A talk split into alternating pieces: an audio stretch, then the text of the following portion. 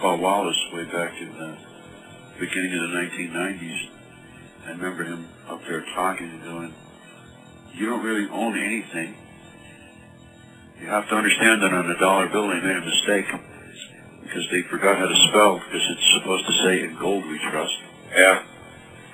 And how does it feel to be on the reservation? Because you're all on the reservation now. Oh The yeah. government owns everything. You own nothing. You know, and you know, and, and, and then also there's been a big shift in consciousness with people regarding their true spiritual awareness.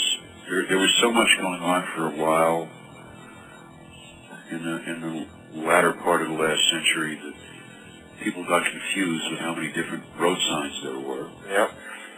and uh, people compromised things, and so everything got really chaotic, you know. And then, meanwhile, while things were going on, and it seemed like every time we went away on vacation or a holiday, we'd come back, and the administration would have all these presidential edicts that they passed while everybody was on holiday.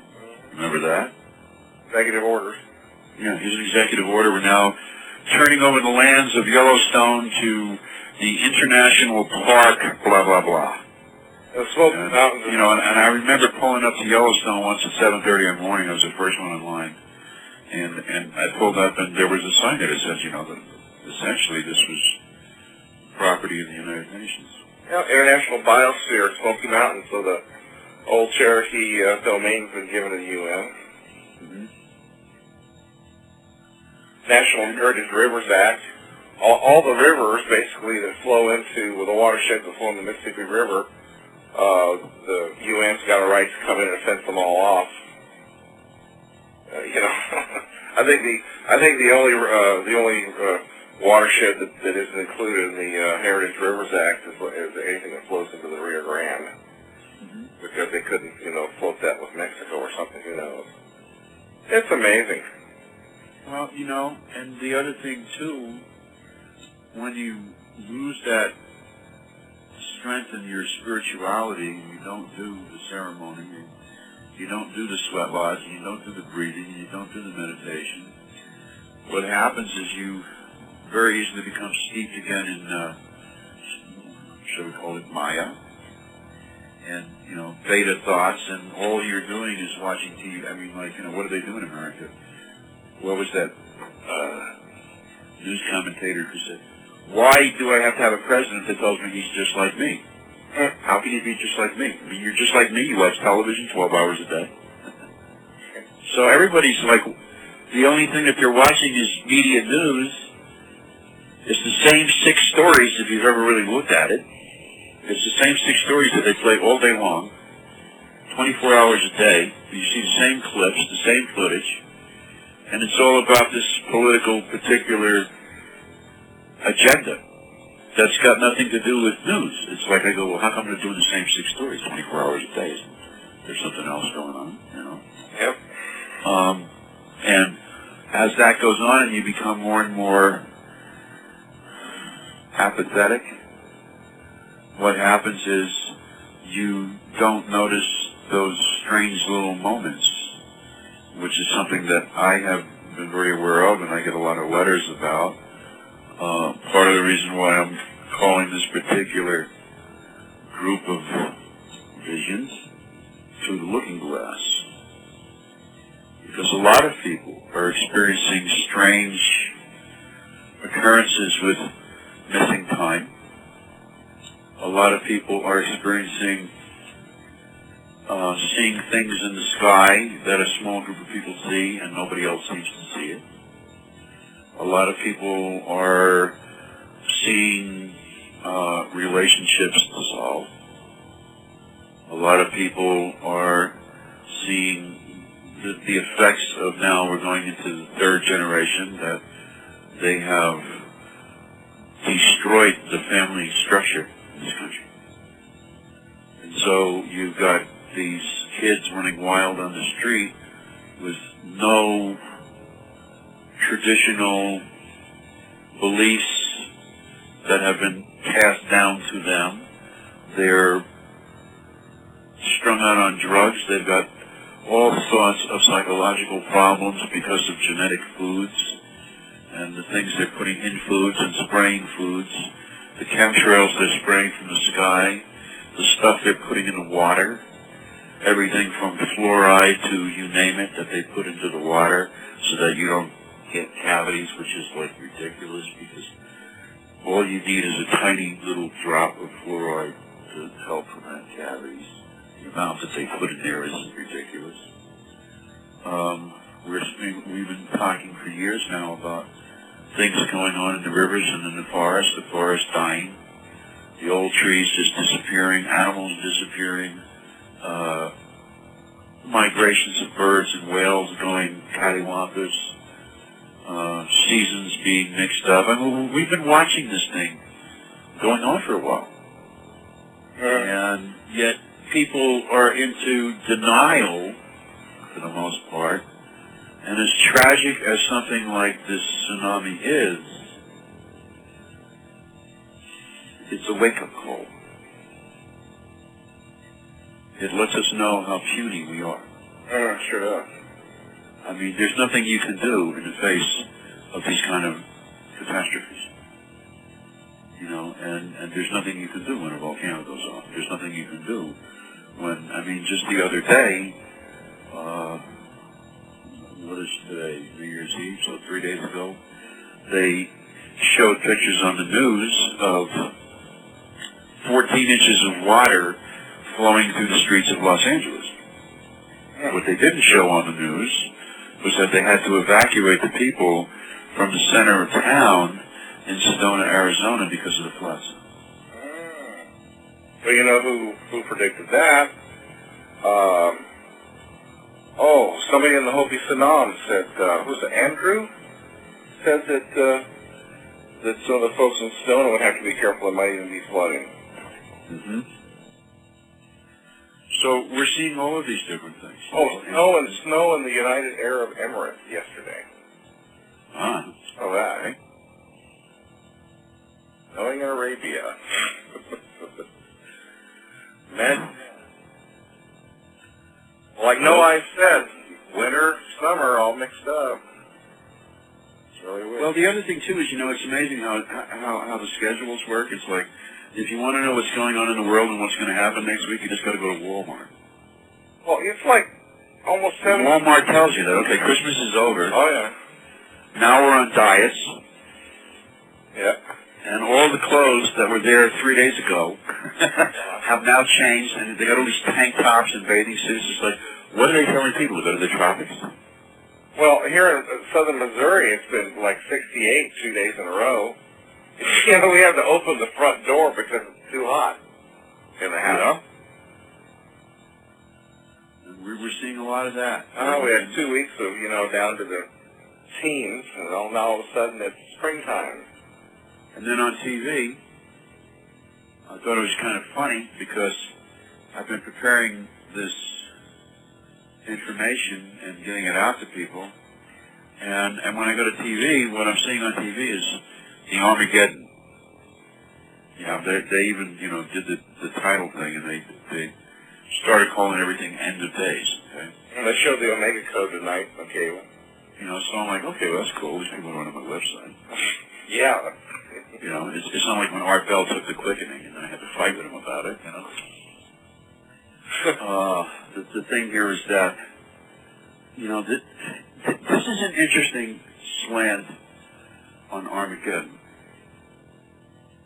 Essentially, Armageddon is a Judeo-Christian myth. It talks about the end of all the earth. It talks about this total destruction. It talks about the armies of the Antichrist fighting the armies of the Christ um, in the fields of Harmageddon, okay? And Harmageddon is Harm Mountain, Mageddon. Megiddo is Mageddon, Mount Mageddon, the fields of Armageddon. And the fields of Armageddon were particularly for thousands of years, from the times of Babylonia on, the, the site of a lot of major battles and a lot of bloodshed. It's, it's where one faith met the other faith and where one fate of a country was determined upon the outcome of the battle. Okay? I mean, the Egyptians fought there, the Romans fought there, the Babylonians fought there, the Assyrians fought, fought there, the Hebrews fought there. That's where David slew Goliath. I mean, it's all about the end time, and it all talks about this term, apocalypse. Well, it's really interesting when you get into Apocalypse that was written by John, and John wrote it in a cryptid alphabet. And he used Greek because he had to hide from the Romans. And he used certain terminologies that would have at the time been very familiar to the Bible scholars or, or the scholars of the sacred text, more correctly, in that period. They would understand what he meant by his little terminologies. And the term apocalypse in Greek, ancient Greek, actually means the unveiling. That's what it means. It means the unveiling. The taking away of the shrouds that cover the truth. So this time of the apocalypse, according to the true definition of the ancient text, is a time of the burning away of falsehood. It's the revealing of the truth, which falls into line with the Hopi prophecy of purification, a great pur- purification, falls in line with the true teachings of the prophet, the Christos, in that as the Christos energy emerges, and there's this integration of energies during this time, what happens is that falsehood cannot exist in the energy of the Christ. Okay? And that it, all things are revealed. All the masks are removed. All the gains are seen clearly. All the corruption becomes uh, put out on the table, so to speak. Now, you know, at the time that was written, because, you know, that was thousands of years ago, they didn't have internet. They didn't have instant access to have an event happen somewhere in Thailand and for it to be on worldwide media seven minutes later. Or as it was going on. Well, how else could somebody walk into a temple in Jerusalem and declare himself to be God and have the whole world see it, which is prophesied? Mm-hmm. And so now we're seeing this whole thing put on the table. So we're seeing, as, as the true meaning of apocalypse says, we're seeing unveiling. And we're seeing these people who have been programmed with a myth, and there's a point that I'm going to get to with this, of it's the end, you know. Well, that's okay, because if we go back through history, even in this country, how many times has the second coming been predicted? How many times has the end of the world been predicted? And we've seen whole religions created around it. I mean, you know, we can go back to just like, uh, for instance, in 1843, there was a farmer in New York whose name was uh, Miller. Yeah, I was going to say you're talking about the Millerites. Yeah, and, and, and he produced, in 1843, on April whatever, uh, Jesus was going to come down, it was going to be the end of the world, and that was it. Well, when it didn't happen, they said, ah, we have no information, it's happening next October. Yeah. and, Uh, uh, oh, uh, next October in 1844, and then when it didn't happen again, well, he just like sort of slipped off into obscurity, and the Millerites became the Seventh Day Adventists. right.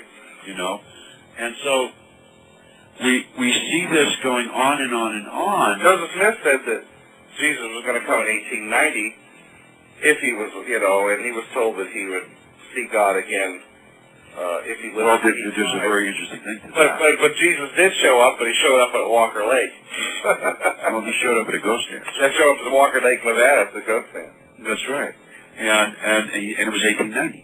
That's right. 1890 was the year. It was 80. That's right. 1890. Wovoka was there, and there's even documentation to this for those who think like we're just shooting off the hip and coming up with crazy things. But there, if you go into the archives of the Boston Globe, which was a prominent newspaper back then, which is where I got my research information on this when, when I was writing things about the ghost dance, uh, that it's it, they have interviews with army officers and and dignitaries from the government that were there and talk about some of the strange phenomena events that happened. Uh, they talk about this fellow that came out of an orange donut, get that, and walked down what appeared to be a stairway. Well, you know, you, we're talking about a bunch of plains Indians, okay? How would they have whatever they needed to build a scaffolding? Okay? And that when this fellow came down, he spoke to all the tribes, and all the tribes understood his his his words. So he obviously could not have been a Native American. I, I remember reading these articles. You know? Now, this happened on a military reservation. Uh, telegraph traffic going back and forth from uh, Nevada to Washington, and uh, uh, it excited the whole country. And it ended up shortly thereafter with a, a big scare, and actually a message. And they called it the Messiah movement. Yeah, you know, and somebody added to it and scared a bunch of it's like, well, let's kill all Indians. Yeah, yeah. Because they bring, I mean, like whenever you said ghost dance, it brought up fear in everybody, you know. But the, the point of the matter is that at that at that ceremony, because the Chigarguans came up from South America, and the the Kenichita Kenichiwa, the Great White Chief, who was the designate uh, representative of the prophet, spoke, told them he was not the prophet, that the prophet was coming. They had to prepare. They had to continue the ceremonies. And then he picked a circle of, I believe it was 12. And out of the 12, 11 were Chigarguan, and from South America, which is around uh, Ecuador, I believe. That's where they are. And there was only one representative from up here, and that was Porcupine from Northern Cheyenne. Short Bull did make the list. Short Bull was the one who traveled with Ah, okay. Short Bull, sometimes called Sitting Bull, but it gets confused in history writing, Or a was Arapaho. Okay? And it's sort of like the story of Hiawatha, because Hiawatha had a speech impediment. And so, I mean, I mean, the, the fellow who traveled with Hiawatha, Hiawatha was this, Right. the orator. The fellow who traveled with Hiawatha, who, you know, if we get into the depth of the story, get away from Jones James Fenimore Cooper, what we're really talking about is the Ganawita. Yep. And the Ganawita has a speech impediment. Yep. And so he had his disciples speak for him. So did Moses. That's why Josh was. And so did Moses.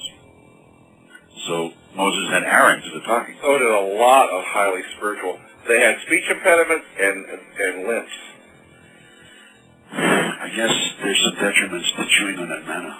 Like, yeah. You know? Manna's not good for your teeth.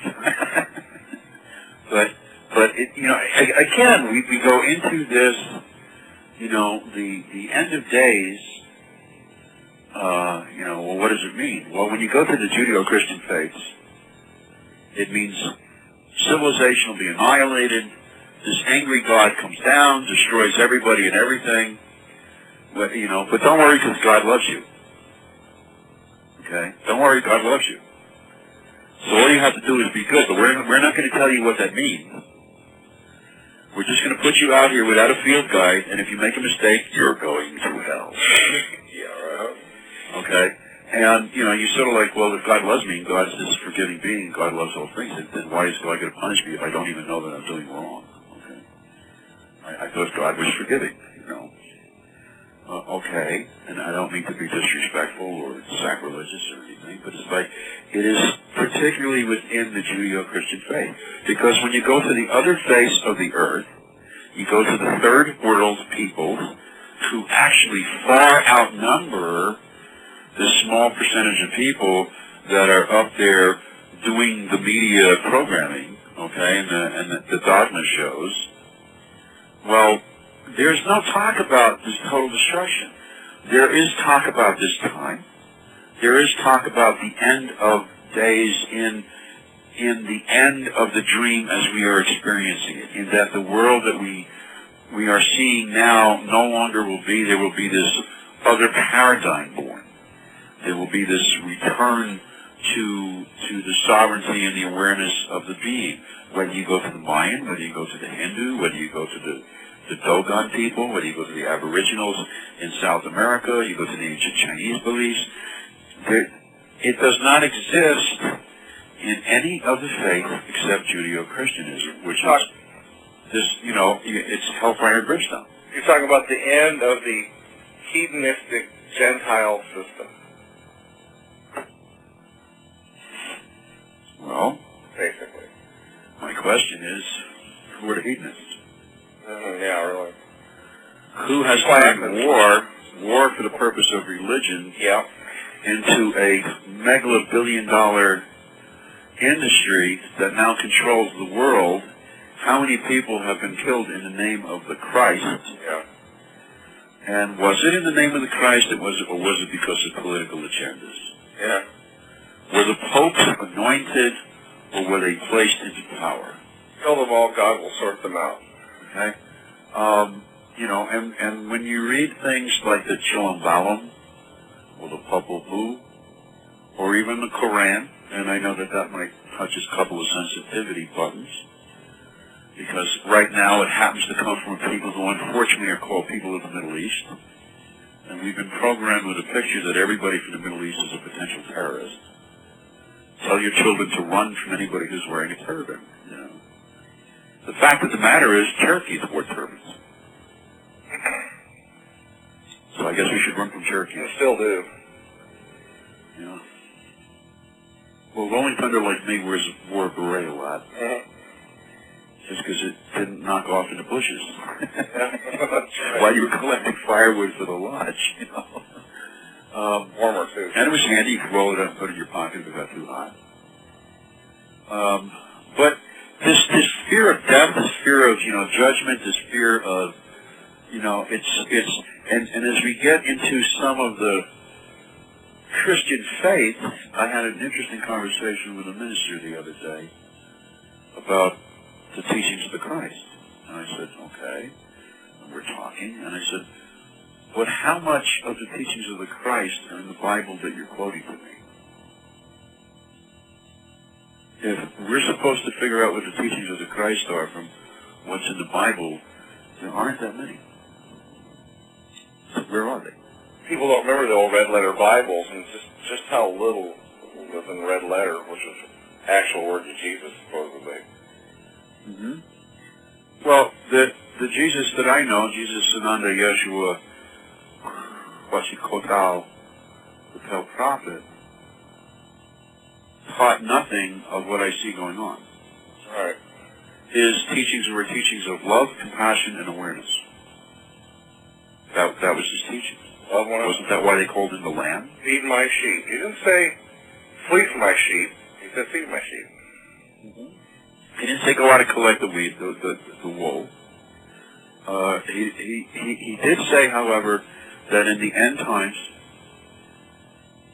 you'll, you'll have to beat your plows and, and, and shears into swords. That there will be those that will persecute you for, you, for my sake. He did say that. Yeah, he said, if, if you if you don't And he also said about the end times, well, clothes, you know, sell your clothes and get a sword if you need one, apparently. and I, I think it's in Mark 36 where he said, because Mark turns around and says to him, well, how will we know of these end times? And he responds, and I'm, I'm not reading it from anything, but he responds basically, there is no one in the heavens that knows the time of, of Yeah. not, not even the angels, nor the Son, only the Father knows. Well, I might the one they call the Prince of Peace when he made the statement, I came not to bring peace to the world, but a sword. Yes. He came to divide families, people. He came to sort. He was trying to say that, you know, if a man doesn't leave his family or his wife or whatever and come to me, then uh, he's just trying to sort people out and create a sieve. And, and boy, that's going on. You have the wheat. The wheat have fully grown up among the tares. And, um, you know, people talk about the rapture, but in the Bible says that the the wicked or the tares are going to be removed from among the the, uh, the good guys. Well, that's the exact opposite of the rapture. I'd like to see how that's going to play out. So the other prophecies, like you'll seek death and you won't be able to find it, and it's going to be interesting. You'll ask for the mountains to fall upon your head, and they will not. But then he, also told us that in those days, the, the winters will be shortened Yep. so that you will not be devastated by the effects of them. And we're seeing that now. Who knows if we move into a fourth dimension, which a lot of people are talking about, maybe we won't be able to die, and, people will want it and they won't be able to. A lot of really interesting. Uh, I, I, I go into that and through the looking glass because I think a lot of people either have a misconception of the fourth dimension. Life exists here on the third dimension. Life exists in the fifth dimension. The fifth dimension is essentially the, the level of the masters and the immortals. There, there is no life and death. There is no time. The fourth dimension is strictly a bridge. in between, yeah. It's like the elevator from one floor to the next. And what happens there is because of the nature of it, nothing ever truly manifests. So what you have is this dust storm of potential realities that are created, malformed thoughts, uh, evil, uh, nightmares, discombobulated thinking, uh, God, knows what. You, you, you know, when you dream of demons and monsters, it all gets caught up in this sieve, so to speak, called fourth dimension because it can't go through the other one. Mm. And I, I think sometimes that may be what the white light is. Mm-hmm. Because grandfather used to talk about the white eagle. And that you could not pass into the world of the Tantashalas. You had to go through the heart of the white eagle. And if you were not pure in thought and pure in intent, you did not go through. Hmm. I don't know if you remember stories like that. Well, I remember seeing the White Eagle on the, the 4th of May, 1996, a cloud formation. My son and I both saw it, and uh, it lasted for about 30 seconds. The 50 mile an hour wind, we're on top of our trailer putting the new pads in the swamp cooler down in Moab, Utah. I found out two weeks later that a whole bunch of traditionalist Navajos had also seen it the same day. It was pointing in the same direction toward Four Corners. And the next day, two Navajo deities showed up and told the, the Navajos to get their act together, which they promptly disobeyed. This is like the early 90s. Yeah, it was 96. Okay, so it was the mid 90s. Because I, I know around 8 that 5th, time, 96.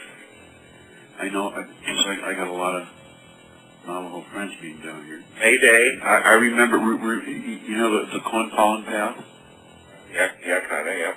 kind of, and, and they, they talked about, about that where the, there was this reappearance of some of the Kachinas that were coming back, and where these Kachinas appeared, or where they walked, you would find wild corn plants growing. Hmm. Sure. And I can't tell you how many people call me and go, I got a corn plant growing in the middle of my backyard, and they were someplace in Prescott, Arizona. Well, And yeah, and and I saw these things going on all over the place with these corn plants that would just appear.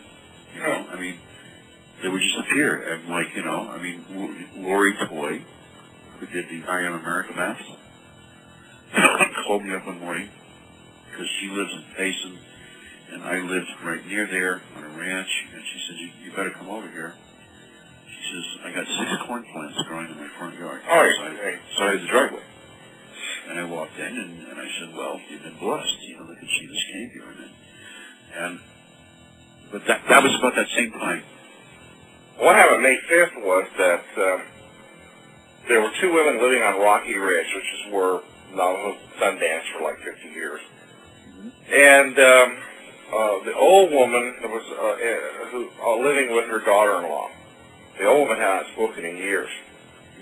And uh, now this was written up in several newspapers, and the account of what happened was that there was kind of a whistle heard and a loud, uh, kind of ex- muffled, kind of an explosion. And uh, old grandma had, had spoken in years. She said, "We're going to have company." So the younger woman steps outside, and she sees these two beings standing above the ground white robes uh, in a circle of corn pollen. And um, they told her that the Dene better get back to their ceremonies, better get back to their language, their original set of instructions, their original diet. You know, you got 40% of them are diabetic, I think something like 10% or 5% of the people are, something like that, a ridiculous amount of people are on dialysis. You know, just sick. They said either do this or, you know, ominous bad things are going to happen. So there was uh, um, uh, interesting fallout about that. And I've got uh, some articles about that over at Wovoka.com about what happened. And, uh, but the day before was the day I saw, my son and I saw White Eagle, and we found out two weeks later, we're talking to a couple of, uh, a young Navajo couple that, uh, that, that same day, that there was a whole bunch of traditionals down around Kayenta that all saw the same white, uh, white eagle in the sky. So I thought, oh, yeah, that's weird. Okay, but but in in in, in your memory, in your experiential memory in, in this life, in, in being around countless elders and, things working with this, and you were back in Tennessee, so you were with the Katu- Katua there, okay, and now you're down in Kabul, and you're with the Katua there. And you, you, you work with elders like I've worked with elders. You worked with RT. You, you knew Mad Bear. I did. So you, you knew all the storytellers, right? Yeah. Did you ever hear stories about the absolute annihilation of humanity on this earth? No. I've never heard that.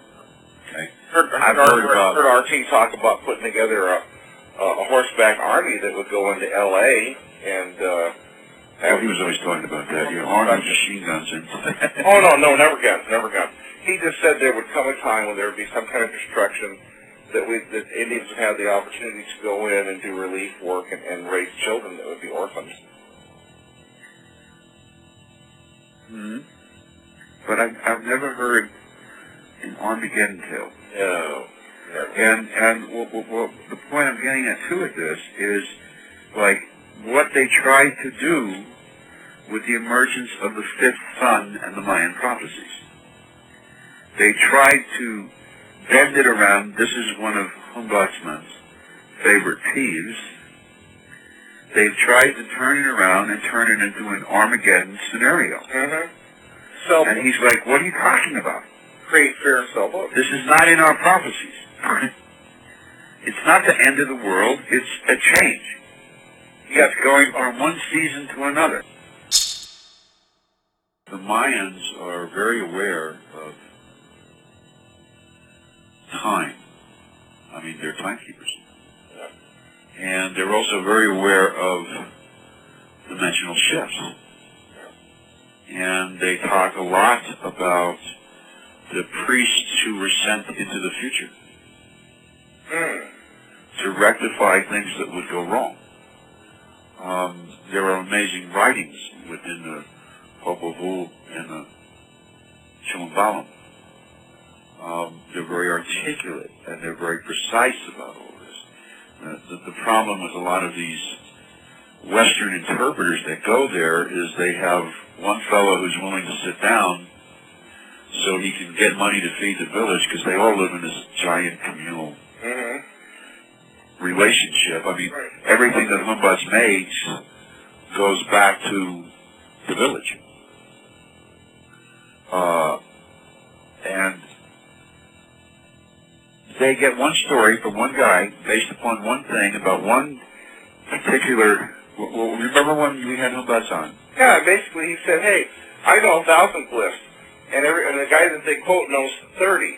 You know, so what's the problem? Why do they believe him? He's got a doctor in front of his name or whatever, but I think it, I think it was actually there was over 2,300 glyphs, yeah, it's, and this guy bases his whole thing on 30 of them. yeah, that was his piece. And so we see this going on all the time, you know, and Hunbatz always said, well, what are you afraid of?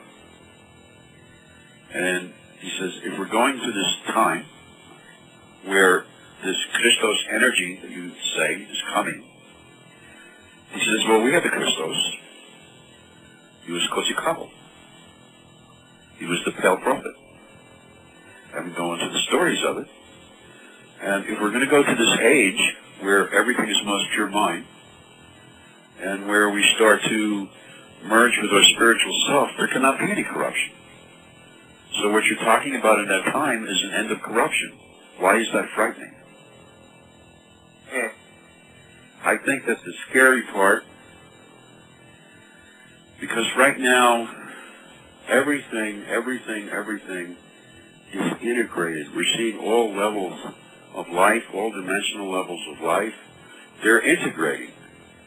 So what does the word integrate mean? It, it, it means that you don't see one, it's not, it's not John Wayne Pilgrim. Yeah. It, it's more like Twilight Zone. Yep. We, we have entered the world of Castaneda. Yeah. and we're seeing the light turn to things. And, and I remember a part in the, and I think it was the Power of Silence, where he's talking to Don Juan, and there was this bush out in the desert, and he rationalizes the whole thing out because he saw this like buffalo wallowing in the ground and this other animal on top of it. And then he rationalizes the whole thing out, and, and Don Juan's letting him go through his whole little drama. And he says, what a shame that you have reasoned out the miraculous. Huh. And I think a lot of people today do that. They reason out the miraculous, and the, and the miraculous does not happen by logical means. Is it because nothing surprises anybody anymore? It's it, it's it's not that nothing surprises them. It's that they don't want it to to. I mean, they'll pay anything to do it. Okay, they'll go to Sedona and pay you know thirty five hundred dollars Yeah. a week to sit down at the feet of this New Age guru who sits there and promises all these things and burns patchouli over in a corner. Yeah. And you know, I'm you know sometimes I, I listen to these people and I, I talk and I go, man, you know, that's a pretty good drum and pony show, you know. I I can't. nothing ever happened. Yeah. They don't ever heal anybody. They, they don't ever confront a demon. They don't go up to a person and tell the cancer to get out of the body and it gets out. I've seen RT do that. I've seen RT throw a steak on somebody with gangrene on their feet and 20 minutes later he said, now get a piece of paper or something and take the piece of meat off his leg and the leg was totally back to natural color. And all the putrefaction went into the piece of meat. Granted, RT has some strange ways of doing things. Yep. But I, I, I've seen native healers and native elders do that. These other guys, they're like talk shows. It just seems like the entire New Age movement has turned into one big travel. So Yeah, it's all, it's all about, you know, Power Place Tours. It's, uh, and, For um, instance, there was one, you know, we, we, you know, you and I have a mutual friend, and, you know, back in, you know, back in May, I mean, this show just about went under, and uh, he arranged for me to call a friend, and I told him, I said, look, I said, we, we need $500 to keep this show going. I said, we're not going to ask you again. We're not going to need it again. And uh, he said, okay, well, we got something coming in, and you'll be hearing from us. Never heard, never heard, never heard. Next thing I hear, I see a picture of this guy sitting on the floor in the Taj Mahal listening to a boombox. You know. yeah. So, you know, that's what was important to him. Mhm. And it's it's all about travel to sacred places. It's all I mean, that's all fine. It, it, but it, it's just it's all about a person's individual needs rather than helping other people with with theirs. Um, and I was just absolutely shocked. Uh, uh, and we were we were just having a horrible time, and uh, back during that period of time, and, and and New Age folks were coming on and saying, "Oh well, you're not manifesting wealth, so you know we, I don't want to be around you. That's just a nice way of saying, you're too poor, you're depressing me, goodbye. You know, and it's, it's just was insane. Just insane. Yeah, but I, I heard that uh, Yeshua didn't teach in the houses of Herod. Yeah, no, he didn't. And I, I heard that he went out amongst the working people, and he picked a fisherman to be the head of his group. And, and the one guy who did have any education wound up becoming Judas Iscariot. Well, you and I are certainly reprobates, and now we know why he loves us. yeah, you know. and and but like yeah, it's it's just become this. You you can't theatricalize if that's a word. You can't theatricalize spirit. You know, it, Yeah. it, spirit comes and does things, and even when you're running the ceremony, you you have no idea what's going to happen.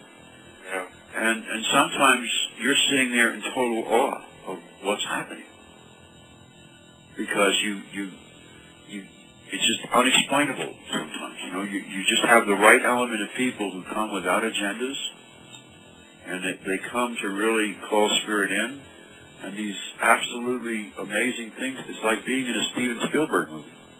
Yeah, and You're watching these things go on, you're like, wow. it got started in such a fine direction, and then it seemed like it splintered into 300 different, 400 different movements, and then it just kind of drifted from there. Well, it's like all things. The minute that we turned it into enterprises to make money, Yeah. then it dissipated instantly. Yeah. You know, and and it just dissipated instantly. And and then the quality of people started to change. They got, you know, there were so many elders out there doing absolutely amazing things. Uh, not that they were doing anything, but they were just facilitating the energy.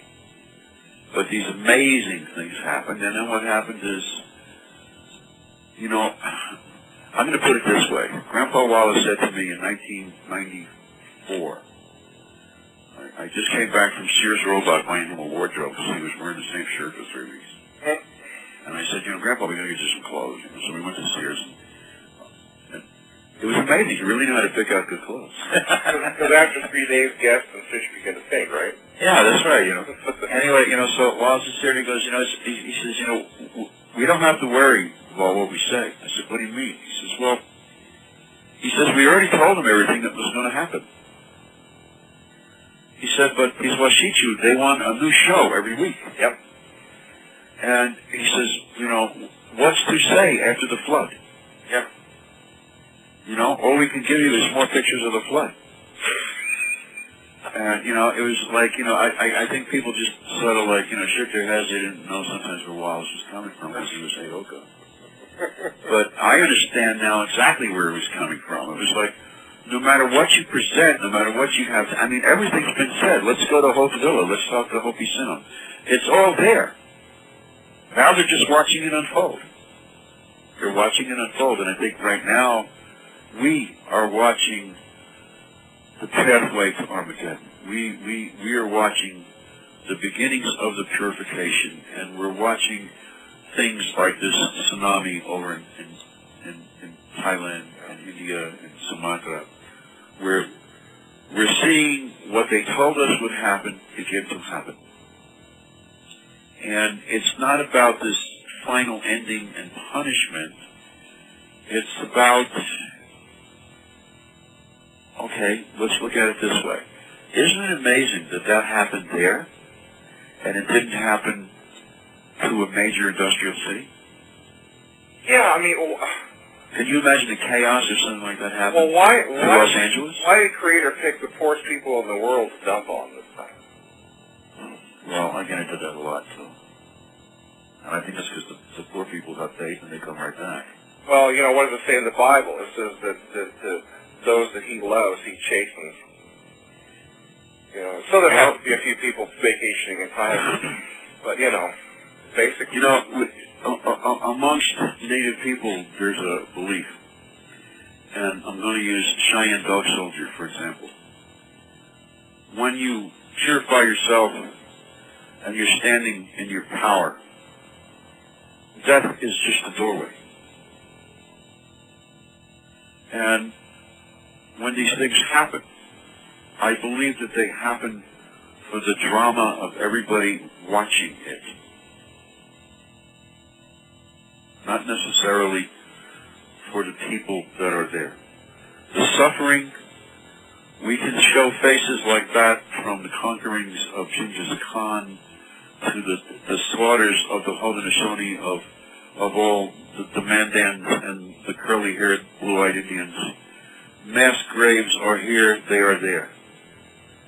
We can show it from the English with their smallpox blankets and the diseases and common colds wiping out entire tribes in South America.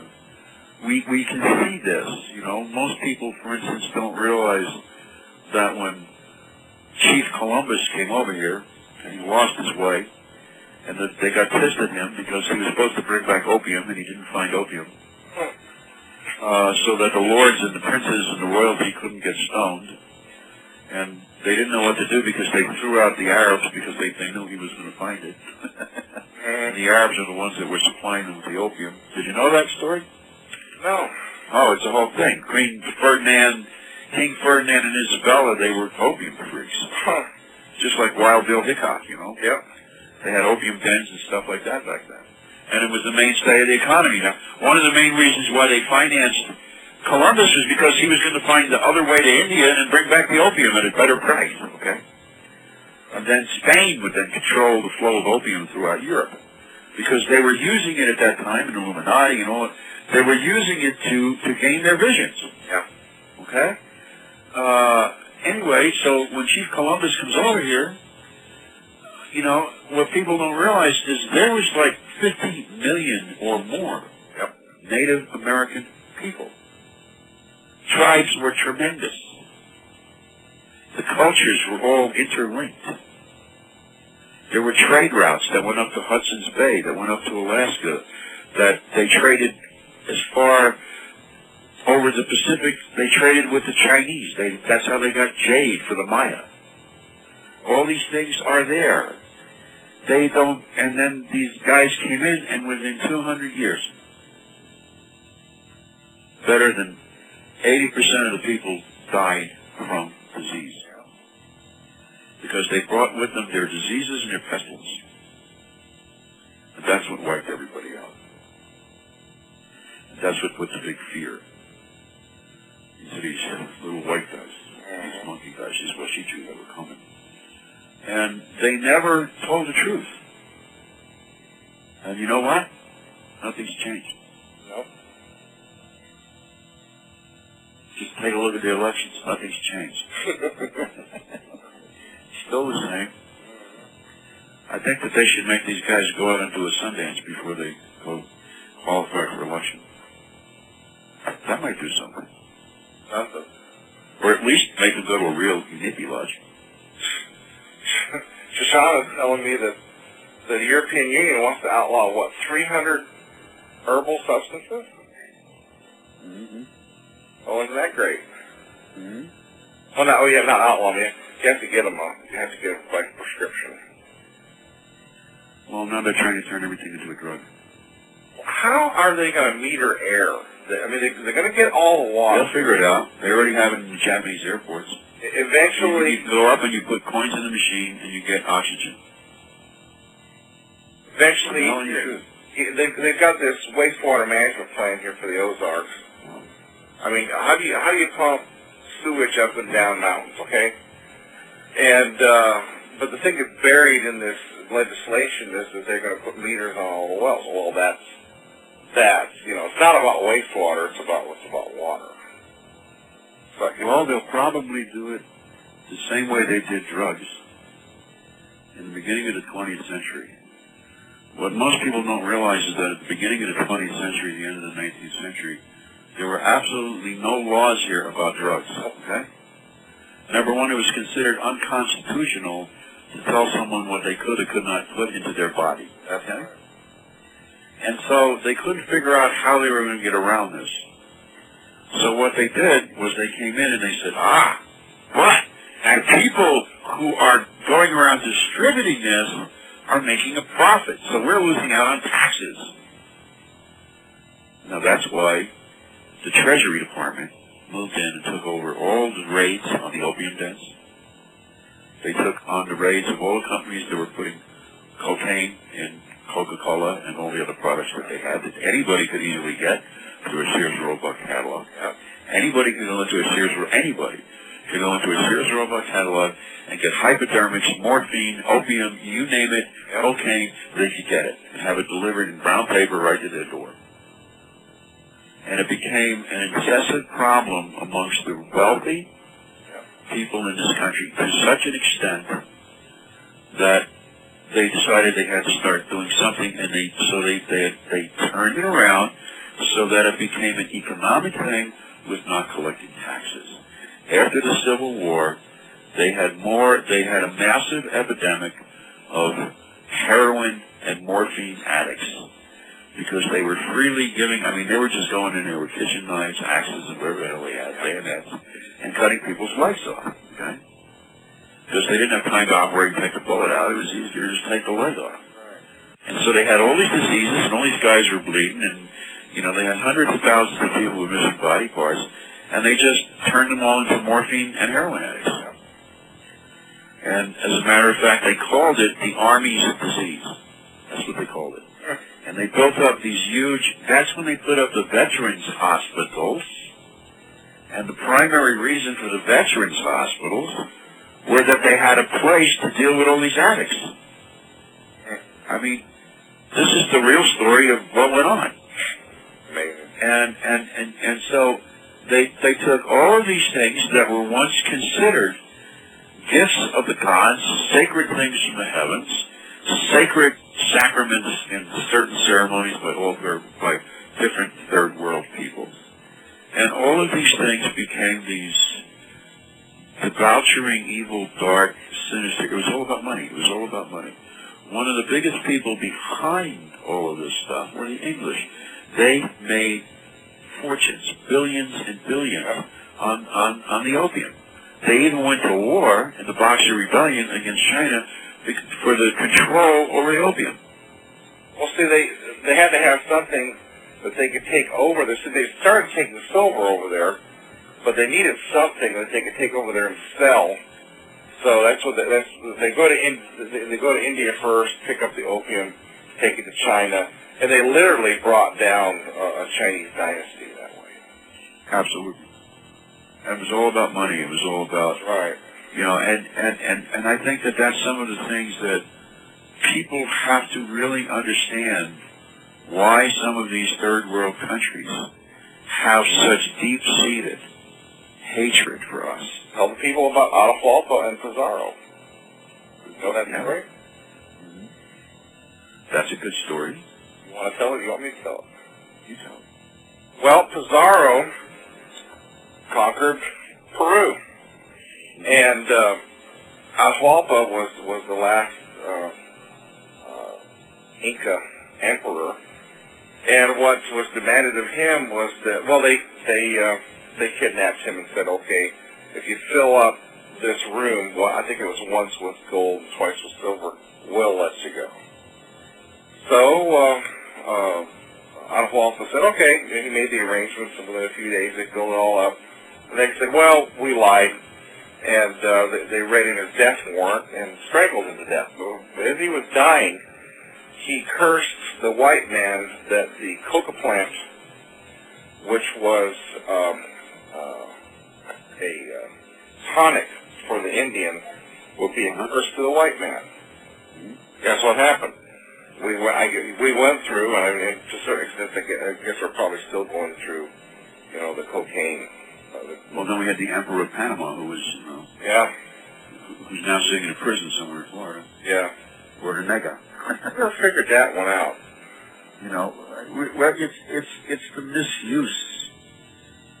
Yeah. All things, you know, when we go into the sacred things, and and when you go and you learn about Chanupa, the sacred pipe, or you learn about these different things, and the elders share them, you you get to a level where they decide, you know, like, okay, you've been carrying wood for ten years, carrying water, you fed everybody buffalo. You've been doing the right things and you kept your mouth shut, so now we're going to tell you level two. Mm-hmm. And level two is if you discipline yourself and spend another five years listening to exactly to what we say, then you will know how to do this. But the thing is that you will find out that doing this can go both ways. You can bring great abundance and great healing. You can bring death. The tools are the tools. And the tools are the sacred plants. The tools were used for awakening. They were used in sacred sacrament and high ceremony. They were not used for recreational purposes. Uh, everything was done with a purpose, you know. It's, it's like even from the symbols that they wore on their clothes and put on their temples and put on their buttons and carved on their staffs. Everything had a reason. Everything told a story. Everything had a purpose. There wasn't any chance, anything. Today we have logos and symbols that, that are just there, you know, and they become icons of the new corporate gods, you know. And I think that one of the amazing things that we're seeing right now in our society, you know, is that the world is threatened now, the free peoples of the world are threatened by the corporations. They've taken over the governments. They've taken over the medical industry. Abraham, They've Lincoln, taken over the religions. Abraham Lincoln prophesied it. It's all corporations. 'cause they they came about during that period of time, and he uh, and it's it's in my it's in my books. It's in the encyclopedia for the, the Western Hemisphere. He talks about it. He said he knew the corporations were going to be the death of this country.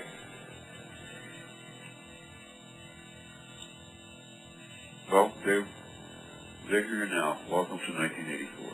Yeah. I mean, we now have a new, because of national security and the control of terrorism, within the next two years, everyone will have the federal identification card. Yeah. All new babies being born in hospitals are inserted with a chip. Biometrics, they're resume measure? Because in case you get sick, we have to be able to help you. Yeah. And this way, when you come over the border, we'll know who you are right away. We'll have a special line. And you just have to go over there and wave your hand over it because the mark of the beast will be put either on your hand or on your forehead, remember? That's what it says. Now, the mark of the beast, 666, it just means a measure of gold. That's what it is. What it is? It's Solomon's number. He had 666 talents of silver and gold.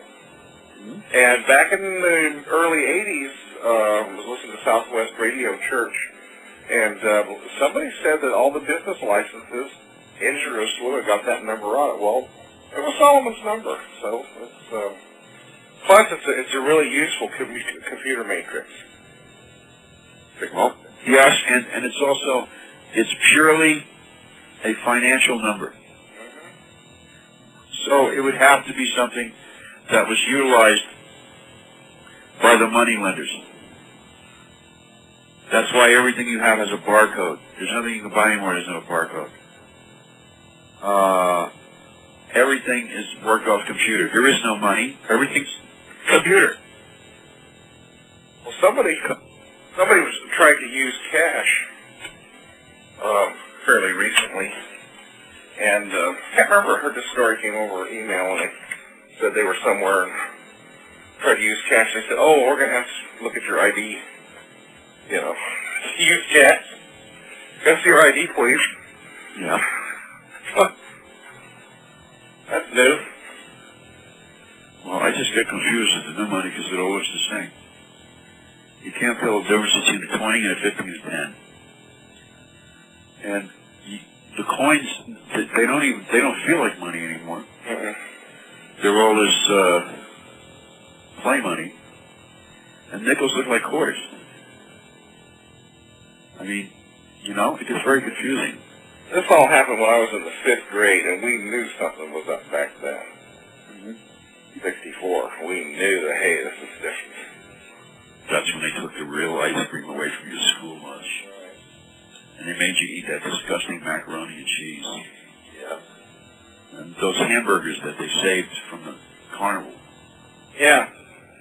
Remember those things? Oh yeah, I got the And you could put them outside, even the ants wouldn't go for them. I got you know? I got the like taste them, believe it or not. You know, and, the, and, the, and the, you put them out there, and the crows wouldn't eat it.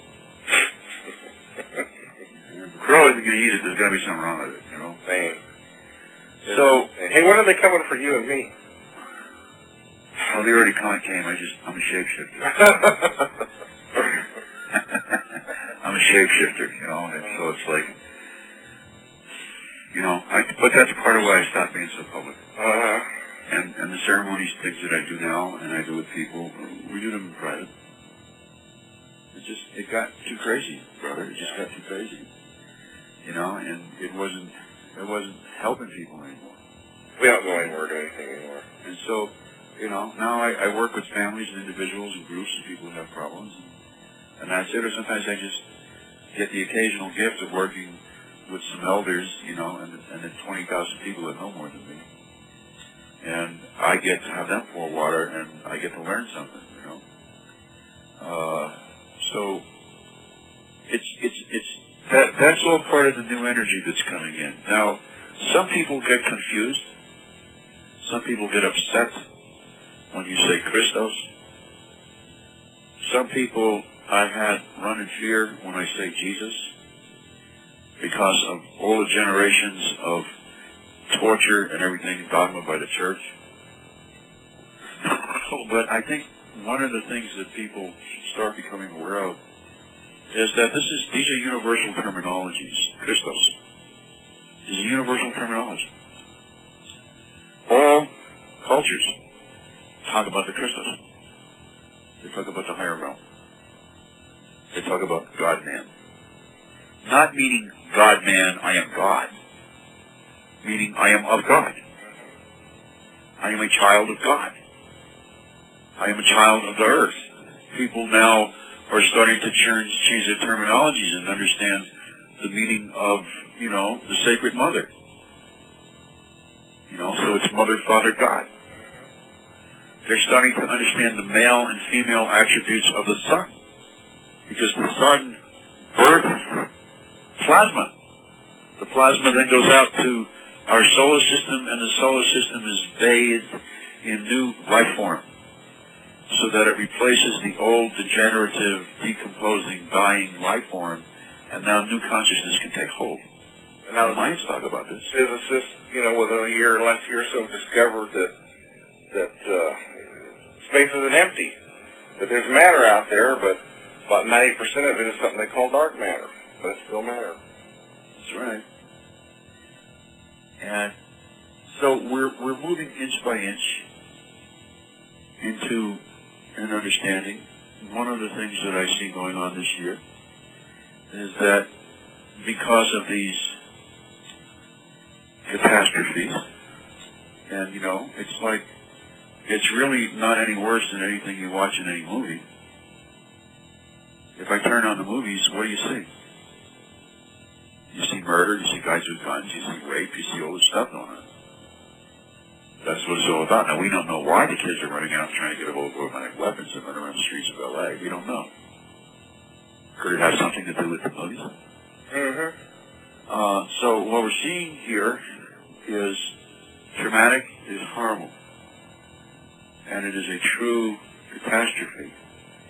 And things like this are going to start happening to change people's way of thinking. They have to have the way they think changed. They've had it come easy. They've had it come with blessings. The messengers have come. The elders have spoken. And nobody paid any attention. Everybody thought it was really cute to have Grandfather Thomas Banyacya come out and tell stories. It was entertaining. Oh, can we have him at our gathering? But they didn't pay attention. I remember one of the last times I saw Thomas Banyacya was at an event in L.A. And he was real little, remember? Then next to, next to John Hoyt and uh, Liz Taylor, right? Yeah, I got that picture. He's there talking, and he starts talking about how he says, you know, what's going on in the earth right now is like you're coming back to grandma's house. And Grandma went away for a couple of days and you threw a big party and the house is a wreck. And now Grandma is mad and he started pounding on the podium and he knocked the microphone off the stand. Okay? She is saying, pay attention to me.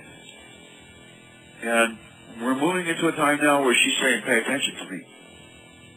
I'm talking to you. You're filled with diseases. There's corruption everywhere. Even your language is corrupt. Your religions are corrupt. Your government is corrupt. Your mortgage brokers are everything in your world. Even the food you eat is killing you. There's nothing. You can't even go out and get clean water anymore. Maybe that's what Isaiah meant by all the tables are full of vomit right now. There's no clean place to lay your head. So she turns around, and and that whole thing, that whole tsunami didn't take very long, did it? No?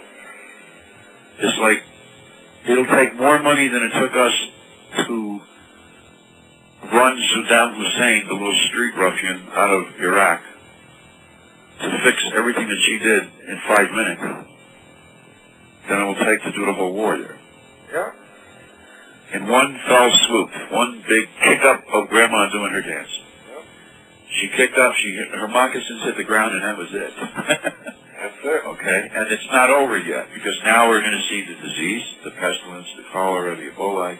We're going to see all this stuff, and then we're going to see this stuff merge with the genetically created pathogens.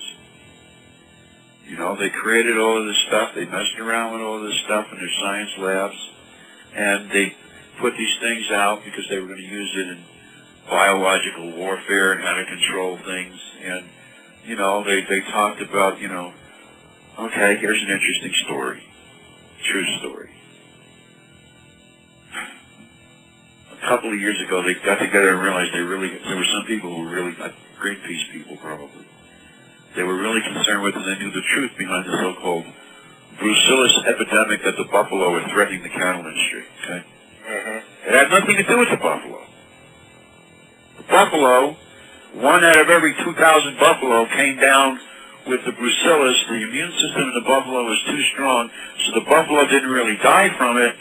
So the buffalo became called a carrier. Okay, it came from genetic experimentation in Canada with crops, where they were experimenting with nanotechnology and cross crossing plant molecules and human blood molecules, so that they could, they could come up with various incendiary things, including a new kind of intelligence for a new computer, which would basically have these elements in these cells placed in the memory banks of it. Okay? It They came out and they experimented with the wheat. The wheat went bad. And so I remember, like in the, in the early 90s, driving through Montana, and you would see these clouds of smoke all the way, all, the whole of Montana. And they would go all down through Utah, and they would even be in Arizona, okay? Smoke. And they would say, well, they're burning their crops up north. They go, "Uh, burning their crops? I think they just burnt Alberta, you know? I mean, how can you... They would, they tried burning it and destroying it. And what happened is the fire didn't kill the spores. So the spores would come up and the stuff would start growing wild in the grass, okay? Then they turned around and they put this stuff, and I have all documentation on this should someone be interested. Please come to my website, contact me, I'll get it for you. So you realize this isn't just kicking up hot air. And so then they turned around and they said, okay, they couldn't make bread out of it because the flour wouldn't rise, okay, from the wheat. So then they took it and they put it into flour, this is God's honest truth, and they gave it away to the Indians in the reservations, okay? Through the, you know, various Indian relief organizations, Right. because Indians made tortillas and, and, and, and fry bread, okay? Yeah. And so they put it in there and he was feeding it to all of them for a while. Maybe this should have been the real plot for the movie Canadian Bacon. Uh, The insidious threat. and then, then they took this shit, this garbage, and they still couldn't get rid of it. And, they, you know, they had all these farmers up there. I mean, you know, millions of acres of this stuff growing. and they were experimenting with these different fields. And it didn't matter which experiment or what combination of things. All the stuff was tainted, polluted crop. It was all grains. So then they took it and they put it in the animal feed. Hello, Purina, mm. Ralston, okay? And they fed it to the frickin' cows and the chickens. So now what happens is cows go out and they eat their grain and they feed them this stuff and now they're they're doing what cows do, you know, if you ever walk through the field, you're gonna step in a cow patty, right? So the cows are doing this stuff all over the field and these spores are growing out of the cow patties and intermingling and interbreeding with the wild grasses. So now the now it's spread from the cows to the elk and the deer. It was all part of a government or international experimentation on grains, and it was an experiment that went wild and out of control. Well, hey, they had to figure out a way to get rid of five and a half billion of us. They sure didn't have enough bullets and bombs to do it. Yeah, They did. There wouldn't have to be anything left for them to live on. So I mean, they had to get creative, didn't they? yeah, and then they go around and they say to people, well, all we have to do is eliminate some of the buffalo. There's too many buffalo. Okay, so, you know, like everybody was like, well, it's really kind of cold. It's the middle of the winter, you know? And they said, we're going to put a $500 bounty on every buffalo you take down. Now, ranchers up there, and I know ranchers that called me up and said, you got to come up here and do something. I said, well, I don't know what to do. I said, RT suggested that we fly up there with helicopters and Uzis. But they had people pulling up on their ranches, these, these new recruits for the forest agency up there, pulling up on people's ranches. You're sitting there on Sunday morning having breakfast, and 12 trucks pull up from the Forest Service, and they start shooting the buffalo walking through your backyard. This is how out of control insane the whole thing got. Well, So anyway, they turned around and there were some, you know, ecologists and natural life people who said, wait a minute, you know, this is a horrible thing on the buffalo aren't carrying, and someone's going to prove it in court, and you're going to have a, a billion dollar lawsuit, and we're going to sue the, the state of Montana, okay? well, people here So, park. wait, wait, wait, wait, Wait, wait. wait. They called in the Russian scientists, whose names will remain anonymous. There we go. They called in the Russian scientists. Why did they call in the Russian scientists? Because during the 50s, they developed the strains of brucellus that are now killing the cattle, infecting the elk and the deer. And they did it as part of a biological warfare plan method in which they were going to take over and annihilate the population of the United States. Because we were all big bread eaters. Now, isn't that wild? I mean, so doesn't it go back to what I'm saying about the apocalypse, the unveiling? We are seeing the unveiling, and these guys just turn around and hide, you know. And I'm going to stop before I start getting political. Just amazing. Well, people here in the Ozarks remember uh, back during the depths of the Depression, was some kind of disease that was going to the cattle to, um, somewhere else in the country, in Mouth, I believe. It it, it wasn't going on here. But that didn't stop uh, Franklin Delano Roosevelt for, for ordering all cattle in the Ozarks from being murdered, even though they weren't sick. So it's tough getting it's tough getting the Democrat vote around here even today. They remember. Hmm. And they never were. Uh, uh, the Constitution says the government takes something they got paid for. They never paid for it. Well, we're going to be seeing a lot of things, and we're going to be seeing a lot of disease. We're going to be seeing a lot of sickness. Um, to, to those who hold on to the Judeo-Christian myth, they're about to release the Red Horseman. Now, red, because things are so out of control. They're, they're trying to keep a lid on it, but the, the hospitals are already having problems. The emergency rooms are having problems. They're, they're already, uh, the, the problems that people are aware of is that they make these vaccines, and they tell the companies, you can make this, but you can't make any profit. so then nobody makes it, and then they go, we have a shortage of vaccine, and then they do things like, well, you know, but we now have a million other shots coming in from this vaccine from last year, which is the flu inhaler. And everybody forgets that last year they put out a warning about don't take the flu inhaler because it causes you to get the flu. They pulled it off the market, okay? But now we're giving you the same thing back, okay? We're seeing these things happening, and we are going to have to get into natural means of health preventative things. And uh, I think now's about the time, because in the next week or two here, we're going to come out with uh, a means to do that, which will be available on your site. Um, you, you, we've talked about this. Right, and we're just about ready to, to put this out where people can come and work with healers and work with naturopaths and find out what the alternatives are. If, if, if, if you can't get this, there's this. If you can't do this, there's that. Um, hopefully, there'll be enough people who will support it because people, it takes money to pay people to work in fields. They have to do these things by hand. Uh, they have to do things without chemicals.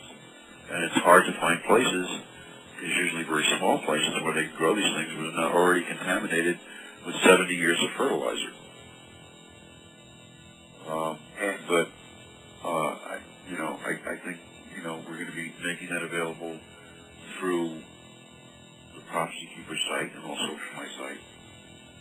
Uh, because we've reached the point where the doctors in the hospital will not be able to take care of it. Period.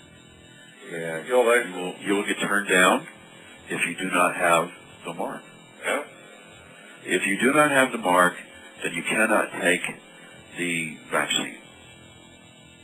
So uh, we just we, we watched. There's a movie out right now on the video. It was a BBC movie It's called Code 54. You get a chance to watch it because it's a futuristic thing about. Uh, uh, uh, apparently, they they, they use uh, disease to control people in their movements, and there are people that lived in, and there are people that lived out, and. Uh, uh, you couldn't get in unless you had something called a cover, which was kind of like a biological passport. And really kind of interesting. We kind of International ID card? yeah, yeah. A little picture of somebody on the back that says, my name is W and I approve of this person? Tim Tim Robbins. Uh, uh, it was a it was a BBC film, but Tim Robbins was um, the lead in it. It was called Code 54. If you get a chance to watch it, it was not advertised on TV. It's just one of those things that I believe it's video only, but. uh, We rented it by accident. It's a good movie. Kind of plotting, you know, English movies, but it's really kind of a wake-up call because it's Well, I think something else that people should get is, uh, and I could furnish you with the link from the guys who put the book out, and you can sell it through your site. Um, you, you'd be like a bookstore then. It's called Sweet Misery. I haven't heard of that. It's a CD, and it's about a poisoned world, and what it is, is about aspartame and all these artificial sweeteners that are causing a whole malady of problems in people today. Old and young. They're giving this stuff to kids in school for crying out loud. And that's why we're seeing all these cases of ADD. And then they're giving them Prozac to counteract what that's doing. And all these people are walking and growing up genetically damaged forever. Never mind the diseases that it causes the conditions to come around and bring everything from fibromyalgia to Alzheimer's disease to heart ailments to uh, arthritis, rheumatoid arthritis, and, and a whole bunch of brain and nerve disorders. And they're putting this thing in everything. They're putting it in candy. They're putting it in soda. They're putting it in cereal. They're putting it in soup. Put, there's almost nothing you can't buy that, that has a sweet taste to it that doesn't have the stuff in it. Okay? It's a very good, uh, very, very good, well executed documentary on, on what it is because people need to know. You, you have to be aware. If you don't want to grow a garden and all you want to do is go to the local supermarket where chickens grow inside plastic bags. And, and cows, hamburgers come in boxes, they don't walk on fields. Then you have to read this stuff because you have to know what you're eating. There's lots of things that we can do that we have to start re-educating ourselves. We can't wait for FEMA to come in and educate us because if they come in to give you anything, they're going to own you. Mhm. You're going to have to take the mark of the beast to buy the glue or the scotch tape Mhm. or the heating gun down at Walmart or you won't be able to buy it. If you get sick and you don't go on the new programs that are going to come out, which means you have to take the number, you have to take the card, they have to put the chip in, they have to do all that, or you don't go to the hospital, people. It's not something that's in the future, it's what's going on right now. So, we have to take our own steps to build our own independence. And I know that we're talking here to a rather large indigenous audience. Remember, you're the ones who taught everyone who came over here how to live independently. You taught them how to grow their own food, how to survive their head. So it's inherent in you. You know it by genetic memory. You know how to work with these things. And the plants respond to human emotions. They really honestly do. When you love a garden, you can grow it. I remember talking to Brooke Medicine about her friends who were into permaculture, and the weird weather started to happen, and all of a sudden everything died. And she was amazed because she realized that here are the Hopi in the middle of the Arizona desert, and let me tell you folks, a typical July day in the desert up on the high mesa is 134 degrees. Okay? Dry, we're talking about less than 8% humidity. Okay? That's on a wet day. The Hopi sing water to their corn, and the corn grows. Okay, so the fact that the plants and the earth responds to our human emotions and our human thoughts is reality. If you go around cursing everything that you're on, if you're mad at everything that, that is around you because you don't understand where it's coming from, well then the earth, the plants, they all respond to you that way. Uh, it's, it's a fact of life. We're, going into a time now where we're going to experience many strange things. We're going to see a lot of bizarre weather. We're going to see this new thing coming around now that's called fire tornado. Mm. Tornadoes that actually bring fire from combusting chemicals in the air. Uh, we're going to see these bizarre hailstorms that come in and out of your area in 10 minutes and they deposit grapefruit-sized hailstones. We had one of them here. Uh, I was talking to some people this summer, and we had one of those things right after I talked about it, about two weeks after I talked about it. This bizarre hailstone came through, and it was on the news and everything. It had baseball-sized hail. It lasted 10 minutes. I mean, they still haven't gotten all the insurance claims settled yet. Yeah, they had a microburst about uh, two miles north of where Dick lives. Uh, nobody knows what happened. It was just kind of windy and stormy that night. All of a sudden, something happened and blew off a bunch of roofs, and uh, uh, nobody saw a funnel cloud or anything. It was just weird. I mean, it was only an area that was maybe an eighth of a mile long. All of a sudden, just boom. Well, you know, the storms now are not natural storms. For two reasons. Number one, there's people out there manipulating the weather. It's not a science fiction movie. This is not a movie starring Dustin Hoffman. This is happening in your backyard. And they're trying to control the weather, and sometimes they do. And they put aluminum and barium up there because it absorbs the water, and it creates the rain clouds. And then by altering the temperature, they turn around and they alter to where the clouds move, because clouds move on thermals, okay? And so you're sitting here and there's no rain in Utah, there's no rain in Arizona, there's no rain in Nevada, there's no rain in the mountains of New Mexico where it used to always rain. And now all of a sudden you have, you know, 18 inches of rain in Illinois. Okay? So they are controlling the weather, and the weather is rebelling, nature is rebelling. We're into a period now in the war of valued life that it is man against the elements and the elements against man. And it is going down to the very nanostructure of our bodies. That's why there's so much cancer. That's why there's so much Ebola. That's why there's these strange tumors, incurable respiratory diseases, liver diseases. We're, we're, we're filled with toxicity, and we just sit there and go, what is the point? We can't do anything, you know? Yeah, you can do a lot of things. You just have to be conscious about what you're doing. And instead of spending eight hours of the day complaining about everything, spend 20 minutes of the day working in your little five by eight garden somewhere. We come from a very resilient stock of people. I mean, all of our ancestors on the European side were thieves and unwanted. Mm-hmm.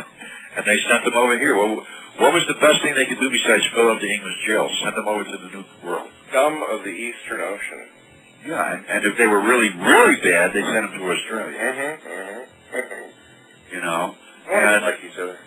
Yeah, and you know, by the time they came here, all of the great civilizations that were here were gone. So all that was left was the nomads and the raiders.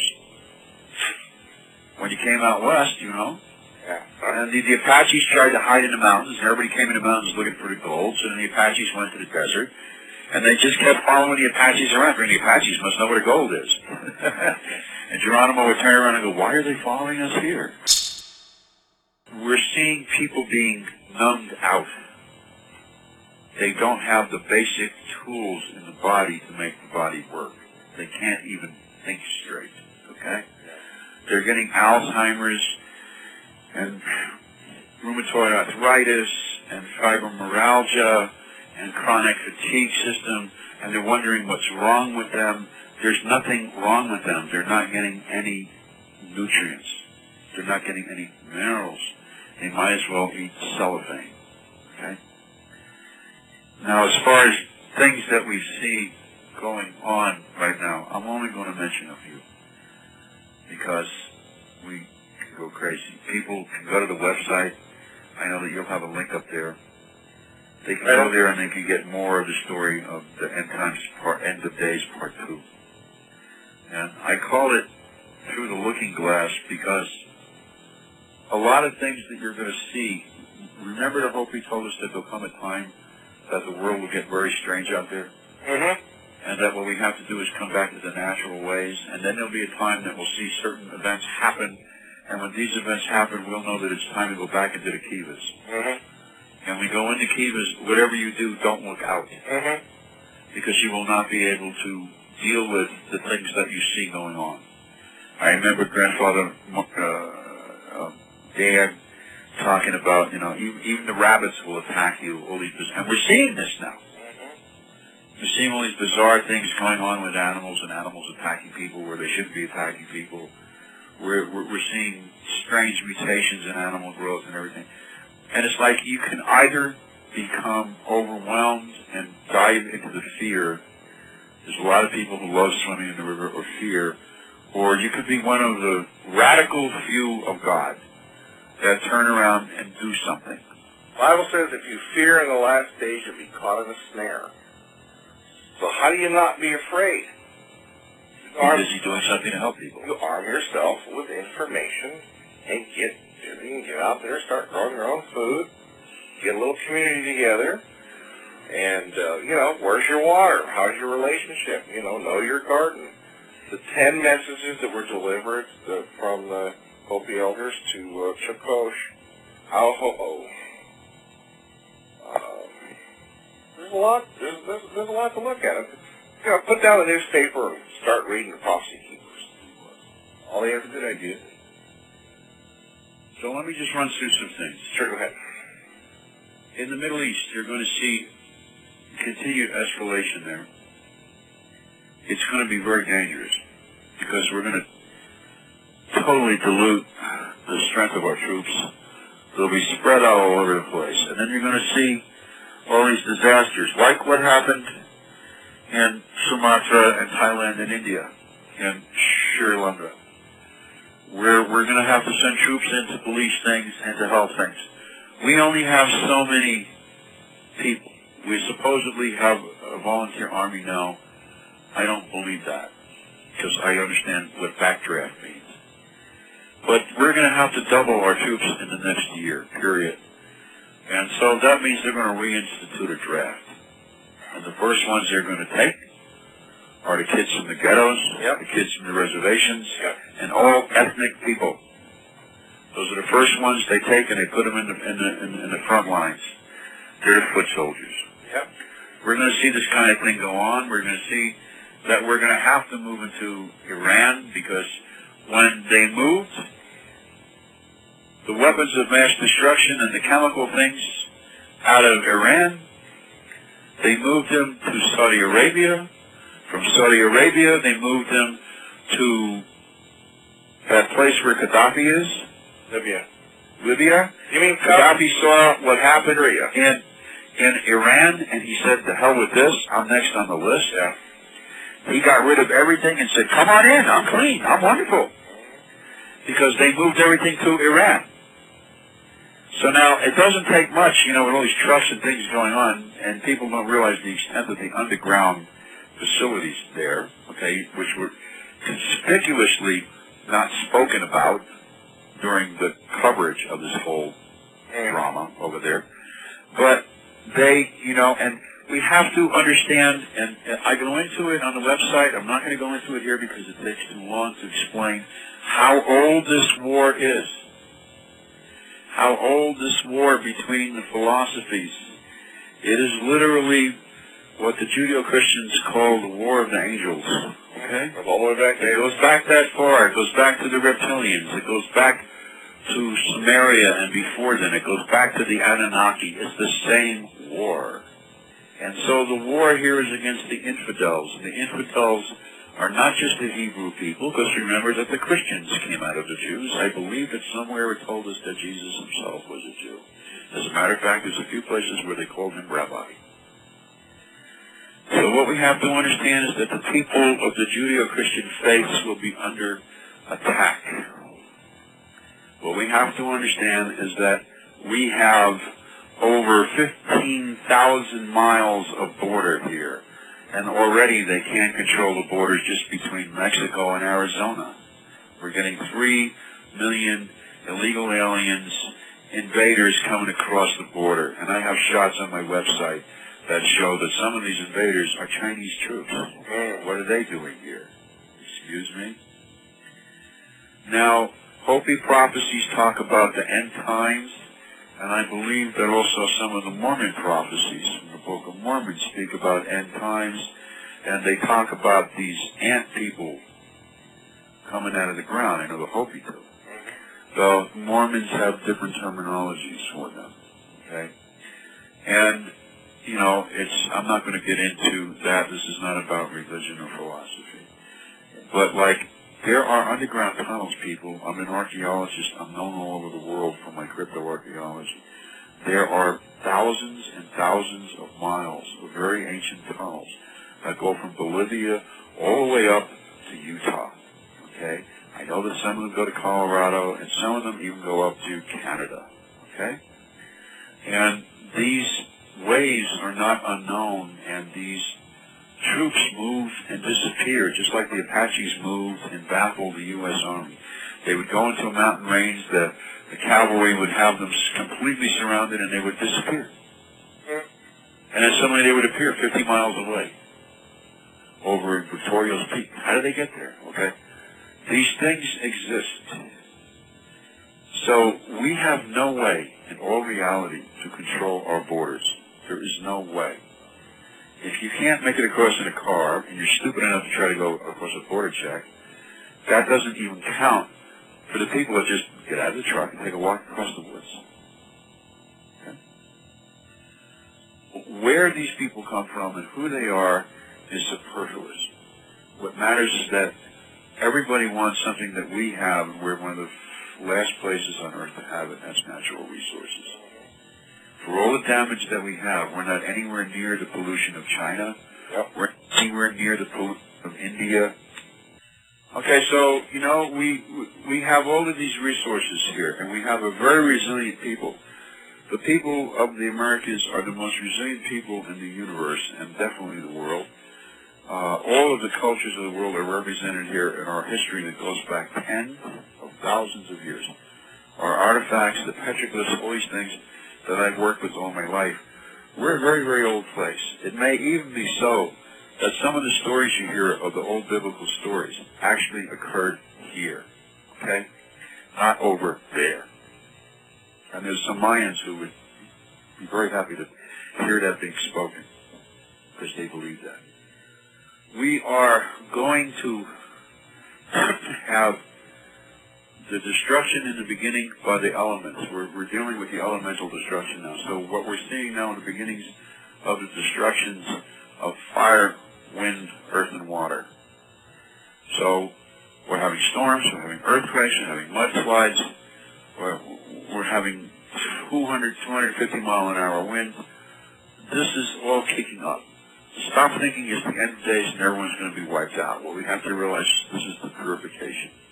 And the purification is more or less a call to attention. It's a wake-up call. It's like there's not a lot of time left. The Hopi know that. The Hopi are in total reclusion right now. Uh, you can't just get in and out with the elders like you used to 10 years ago. The Hopi say we're in the end times. The Mayans say we're in the end times. Most of the ancient cultures of the world, there are even ancient cultures in the world who have stopped reproducing their own kind because of what they see coming. Okay? So it's no joke time. It's serious time. And if we're serious about it, and we open up our hearts and stop thinking inside our own little cages, and we start being compassionate with other people, and we start helping each other, it, you know, one man working a field is like, you know, overwhelmed, but eight people working a field, there's no work. Right. And So this is all about human, this is what it means to be human. So we need to learn how to work with each other and accept each other and accept the responsibilities of being human again. Uh, we're, we're going to see, you know, continued drought in the, in the Southwest. We're going to see the, the, the, the paradox of great floods in one area and great drought in another area, and then two months later you have the opposite going on. We're already seeing the irregularities in the weather. We're seeing snow in Colorado in the middle of July. We're, we're seeing these things happen. So, so be aware, please, that they're happening. And, and we also have to be aware that we're going to see many institutions fall apart. We're going to see great power struggles and money things go on between the European conglomerate and the U.S. and the devaluation of the U.S. dollar. We're going to see gold go up to greater than $700 an ounce. And I'm not talking about 10 years from now. I'm talking about over the next year or two. Mm-hmm. Uh, we're we're going to see it go down because because the Arabs and the Chinese are already putting out uh, uh, a, a form of uh, currency that is totally 100% backed by gold. Mm-hmm. The U.S. currency is backed by mint. Yeah. There's not enough gold to cover the amount of money that we have. And the dollar now, you know, for people who are aware of little things, I'm always aware of little things because I got to feed horses and dogs and wolves.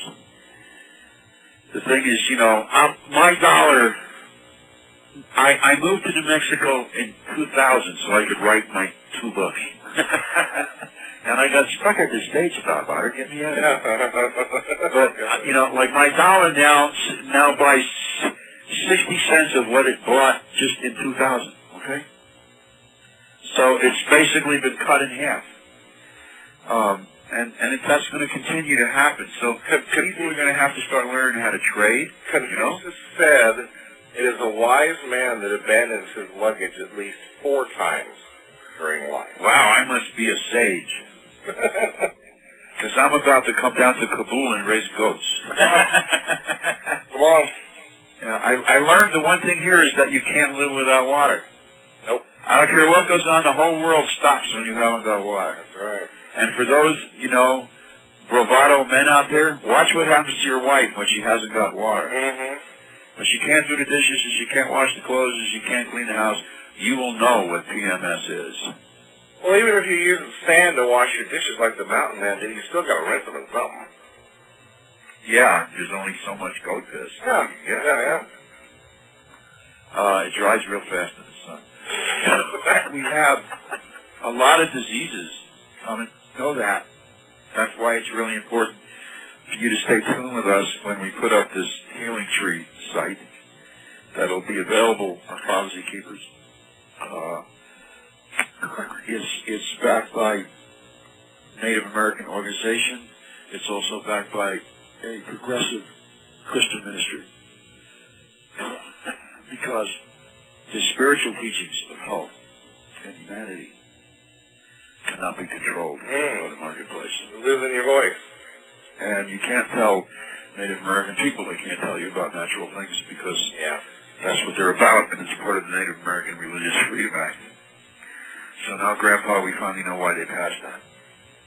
Because he used to say, well, it sounds good, but first place, they, there's no Native American religion. So who are they freeing? Yeah. You know, and then they say it's an act. So does that mean that it's make-believe? well, Why would they act it? Why wouldn't they say this is the way it is? thank heavens that Senator Inouye said all you have to do to, to be governed under this act is create an identification card in camera, which means on your computer at home. Just make one. Yeah. They call yourself a Native American religious practitioner, and the UN says you got the right to say whatever your uh, ethnicity is. So here we go. Another thing that we should be concerned with, with all the HAARP and ELF and chemtrails and things, is metal detoxifying. There are foods that can do this for us. We also have to make sure that we have the proper level of minerals in our body, especially copper. Um, when they put these frequencies out, the copper filters it out. Uh, again, I talk about it more on, on the website a little bit. They have these things now, Robert Otter. They have these things that they're the they're smaller than a mushroom spore, Hmm. and they're little machines. Oh yeah. They're like little freaking computers, okay? And they look like they look when you look at them under a microscope. They remind you of the, the little parachute things that come out of the cottonwoods, you know, mm-hmm. or the dandelion tusks. And they put these things out. All right, first place they fly over with these chemtrails, and I've watched every John Ford Western. People, they were not in those movies, okay? So they got to be something new. I never saw John Wayne riding against the sky full of chemtrails. And you know, you, you they drop these things, and they're they drop like little mushroom spores out of the back of the planes that fly at thirty thousand feet, forty thousand feet, and they've already filled the air with aluminum and barium and all these different kinds of metal things. And so what happens is they now turn HAARP up. These things act as transmitters, Yeah. and they send out frequencies. And if they do two different, and then they, the frequencies bounce off the little medical, nano-medical, nano-metal particles in the air, and it's like doing a, a, a, a, a mirror system with satellites, okay? So now instead of one little beep coming out of this little tiny spore computer, you now have, you know, half a mile covered with the broadcast. And like- part of the things that they're doing is they're controlling our moods, Yeah. Yeah. and they are controlling the, the metal that we're breathing in. When you breathe this metal in, what happens is, and there's a lot of people suffering from migraine headaches. Yeah. They're suffering from these sinus headaches where there's no mucus. There's just this feeling in their sinuses that like they can't get rid of the pain. That's kind of what I. What it is is the metal is forming in little metal crystals and it creates a bar. It creates a bar of metal between the sinuses, okay? Right over the nose, which is right by the where the ventral third eye is. Isn't that funny? And so when they send out the frequency, what you've got is you've got a little radio antenna in your head, Mm. okay? And it picks up all these little shortwave frequencies. The, the mood thing. And then you're in the mood thing. It's like, you know, why I went to town today and everybody wanted to kill each other. I mean, I've done it a few times, just turned around and drove home. It wasn't a day to be here. Hmm. But they're doing other things with it. They're also trying to control weather with it. It's quite involved. It's called nanosonic technology. And they're, they're gaining ground. They won't ever really gain all the ground because at that point, concoshalists will do what they've got to do. They will never allow the total annihilation of this planet. Mm-hmm. Never again. But they're going to get banned every opportunity. So our hardest part, and this is the beginning of it. You know, we're going to have some really exciting shows five years from now, folks. Oh yeah. Okay, I mean, like you're, sitting. I remember when we talked about, yeah. Oh my, hey, I remember when you spoke about that, and you know, it's we're gonna. That's how it's gonna go because these things that we're talking to you about now are not potentials; they're actually happening. Yeah, they're happening. now.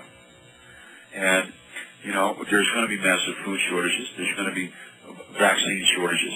There's going to be all these runaway diseases because they can't control the the, the engineered pathogens and, and everything that they're putting into the food system. That they're they're they're putting into our blood. They're they're putting into the air that we breathe. They won't be able to control it. It's already out of control. And uh, but we have things that we can take because if your immune system is up, if you're taking vitamins and minerals, if you're drinking healthy water, if if you're doing your meditations or, or whatever form of discipline it is, maybe you don't do that. Maybe you go into sweat lodge. It's the same thing, folks. Yeah. And the thing is, when you're doing that, you create an insulative curtain and you allow yourself that period. It takes very little time for the human body and the human consciousness to regenerate. It takes very little time. But it does take a little bit of effort. You can't just expect somebody to hand it to you. And, you know, we're, we're going to see a lot of things go on in, in this apocalypse, the great revealing.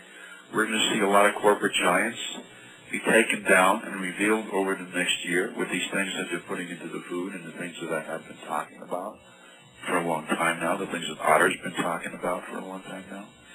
But you're going to start to see these things take on headlines. You're going to see these things become everyday news. And, you know, you, you will go through, I, I, will give the Judeo-Christian myth this.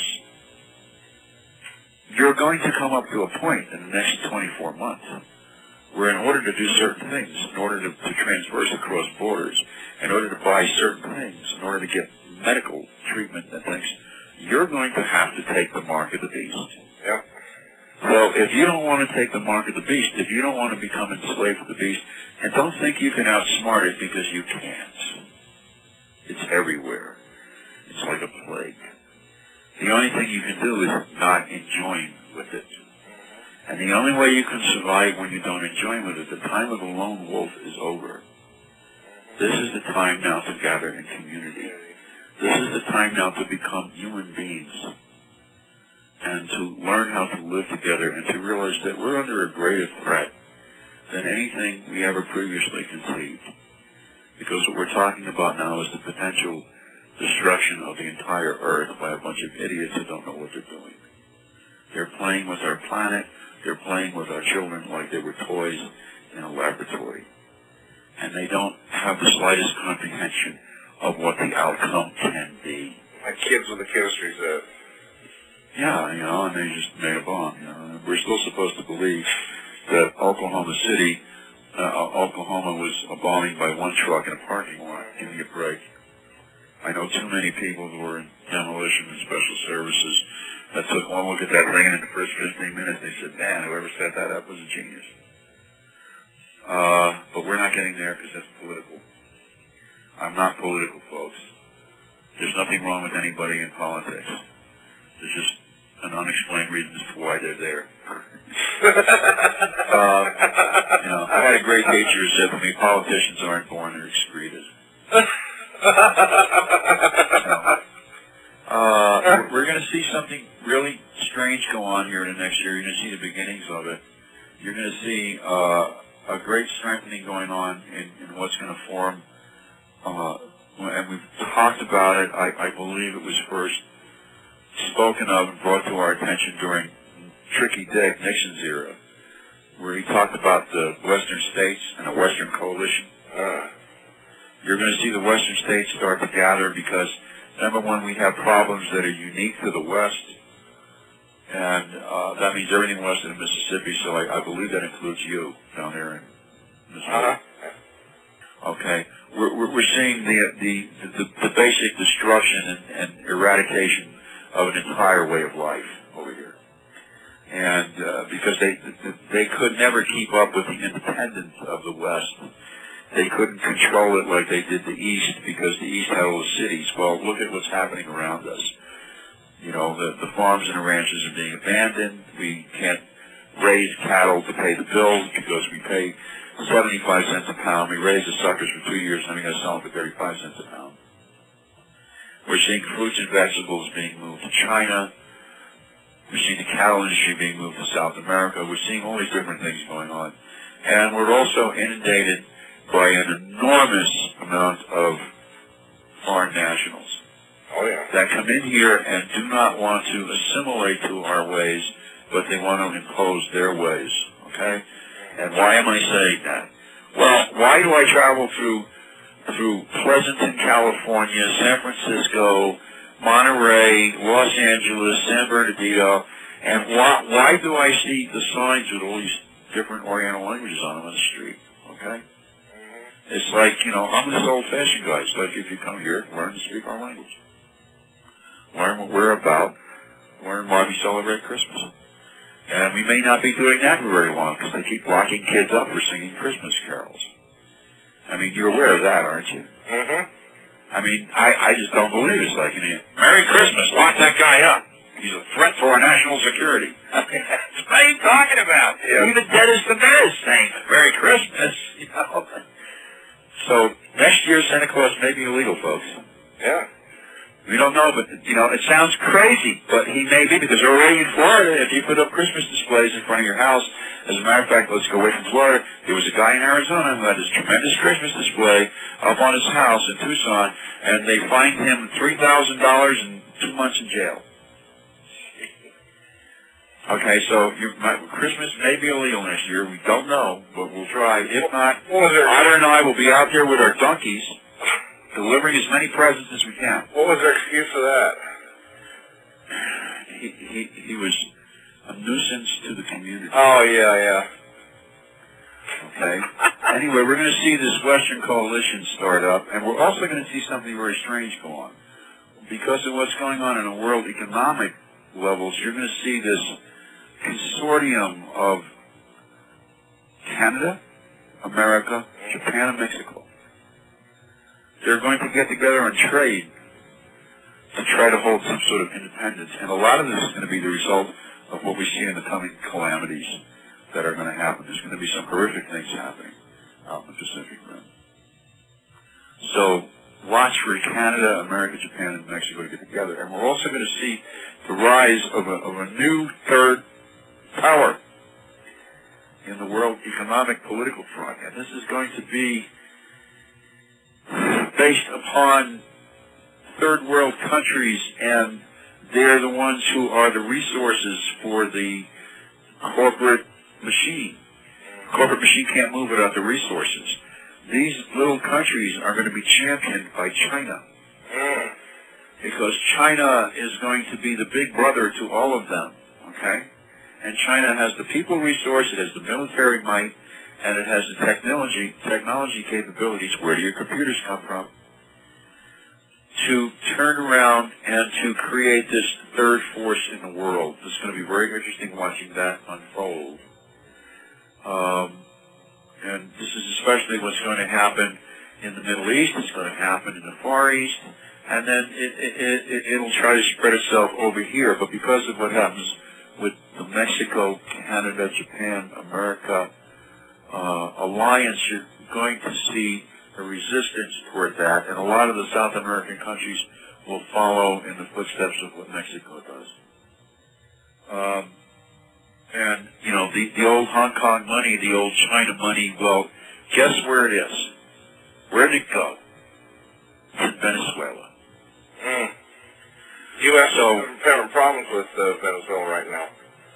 Yeah, so watch how things start to switch around uh, and, and, and watch what your politicians are saying and understand what might really be going on behind what they're saying and why they don't want to put restrictions on borders and do things because they're aware of these new alliances that have to come together to keep the Western Hemisphere independent from not only the, the Euro banking co- coalition but also that World Bank. Um, so we're, we're going to see that happen. And then, in, as far as, you know, Earth changes, because everybody loves that subject, right? I, I never stop getting, well, what's going to happen next? And I go, there's got to be 10,000 people. Once you call up Lori Toye, Gordon Marcos County, they do Yeah, that, you know. Um, but the Pacific Rim, we're going to see, this is not the first one. Remember, I was talking to Nestor Night Owl on Christmas Eve, and then it happened Sunday morning. Uh, but we're also going to see something, we're going to see some major stuff go on in New Zealand. Going to see some major stuff go on in Japan. Now, when that happened, those tsunamis, those things, well, where are they going to go? They're going to hit, five hours later, they're going to hit Hawaii. Okay? Hawaii is, and when all those plates shift, it was like it was reported in a couple of places that this last earthquake, this 9.0 earthquake, caused a disruption in the Earth's rotation. Okay? Yep. So when these plates shift, you know, it's like how you could picture it is this way. You have this glass ornament, this ball from your Christmas tree in your hand, and you, you, you're holding it in your hand and you squeeze it a little too tight, and it shatters. Well, each piece affects the other piece, and how can you tell which piece is going to hit the floor first, and which piece is going to cut your hand? You can't tell. All, all you can see is it shattering, okay? And this is what's going on in the Pacific Rim.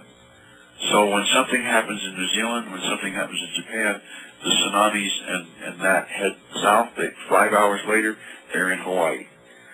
And that's going to cause a shifting. Remember, everything that happens on one side of the plate then happens on the other side of the plate within 15 days.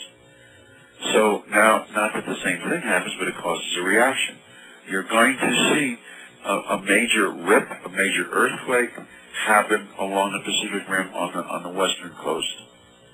And that's going to be either one big one or a series of three that happen from Chile up to Alaska. That's going to cause the the Three Sisters area to get activated again. So we may see some major spitting from Rainier. We're definitely going to see an eruption in Mexico again, definitely. And oh, then something strange is, yeah, Popo. Now remember, Popo is a double volcano. Because there's a volcano on top, there's a volcano on the bottom. It's a very strange thing, okay?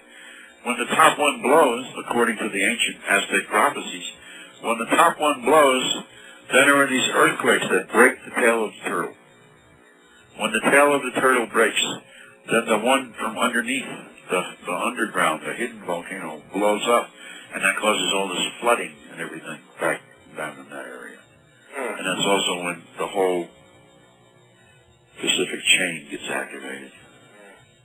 Now, I don't know if it's going to be that devastating, but I know that we're going to see some really dramatic things go on.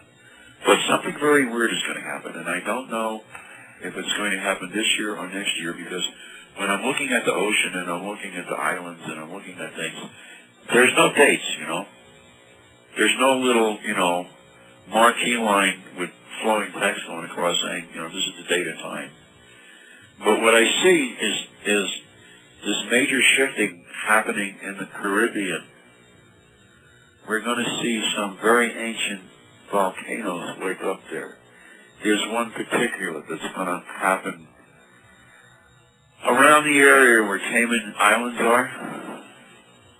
Mm-hmm. And this thing is going to cause a part of the island to go back into the ocean, to break off and fall in the ocean.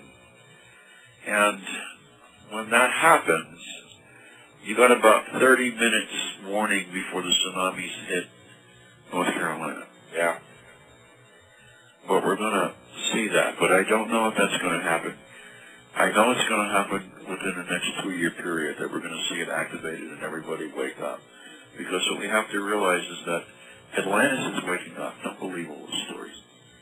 And I know that all of the people who I work with in science tell me, you don't talk about UFOs, you don't talk about Atlantis, and let you talk about things. But Atlantis is real. I've seen the Bimini Road. I, I, I know what's down there. I, I, I know about the work of Dr. David Zink and, and what he's done. And don't forget that I'm the guy who was in the Miami Circle and connected it. Mm-hmm. And it's all connected to Bimini, and it's all connected to Atlantis, and it's all connected to Pastia, and it's all connected to the Bermuda Triangle, and it's all connected to the roads and the temples that are there. And the ocean in the Atlantic is rising. The ground is uprising. So these old things, remember that the Mayan Empire once the the Gulf of Mexico was like a sea. It was like the Mediterranean. hmm And that that whole place, these things you're seeing off Cuba and what, that was all part of Mayan Empire. It came right up into Florida. Florida was a lot bigger than it is now. Yep. And then the coral reefs were alive. now you leave Florida and you can go all the way down to the Turks Caicos Islands, and it's about 50 miles off the Turks Caicos Islands that the coral reefs are still alive. Otherwise, they're dead. You go 150 miles off the shore of Florida, the coral reefs are dead. Okay? That's how bad it is there. And there's two reasons. Because it's heating up from underneath and the pollution. Hmm. And the pollution sets forth an environment where all of these destructive elements, because everything's decaying and dying, just proliferate. And so it is dying at a rate of about a mile a month, okay? And that's being conservative. So we're going to see these kinds of things happening. The basic thing to understand about 2005 is this is when everything gets topsy-turvy. This is when everything goes inside and out. This is when the revealings start to happen on very high levels. What we need to do is to really pay attention to who we are, what's important, how fragile life is, right down to the point of watch your words, your anger. You can destroy a human being for the rest of their life with one angry outburst. Start understanding what compassion means. Start learning to get above and beyond your own superstitions and judgments and learn to work with people because if you don't, you're not going to make it. The only ones who are going to survive what's coming are the people who learn to work with each other. Silly little things like make the beanie kachinas and give out these organic seeds to people as gifts of these little kachina dolls and they put them on their shelf and then when the time comes they can plant them and they'll have food to survive. And if we do little things like this, well, then we won't have to worry about that. If we go out and start playing in the little gardens now and growing seeds, we won't have to worry about that. And you can even smoke cigarettes when you're freaking out. Because you can roll your own tobacco. Well, how am I going to make the paper? You don't need it. You can smoke it in corn husks. That chanupa is amazing. It never fails. But you don't, you know, you don't need to brag about it. I remember, I, I can always tell the new chanupa carriers because they bring their chanupas everywhere. They go into Denny's with their chanupa. They walk into Walmart. They go into their attorney's office. and They got that chanupa hanging, you know. And I remember grandfather used to say, "Be quiet about it," you know. But it just cuts through all things because these ways, you know, are very old and they're not new. They're not filled with filigree. They cut right through and they work because the Tunkashilas are very present and they're very aware of us. And the, the other thing that people need to do, try doing this, people, for 10 days. Try to remove negative thoughts you have about everybody. You know, when the guy runs into you in the supermarket and slams your card, don't curse him. When the guy cuts you off on the road, don't slip into road rage. If you do it for 10 days and you, you, you practice compassion, you'll be amazed at the changes in your life. hmm Because that compassion will come back many, many times. Get back what you give out. And, and I think that that's something that we should start practicing Sure, if you say this whole year because we're, we're in a serious time. you're going to get down. This is the kickoff for the Super Bowl, kids. Right.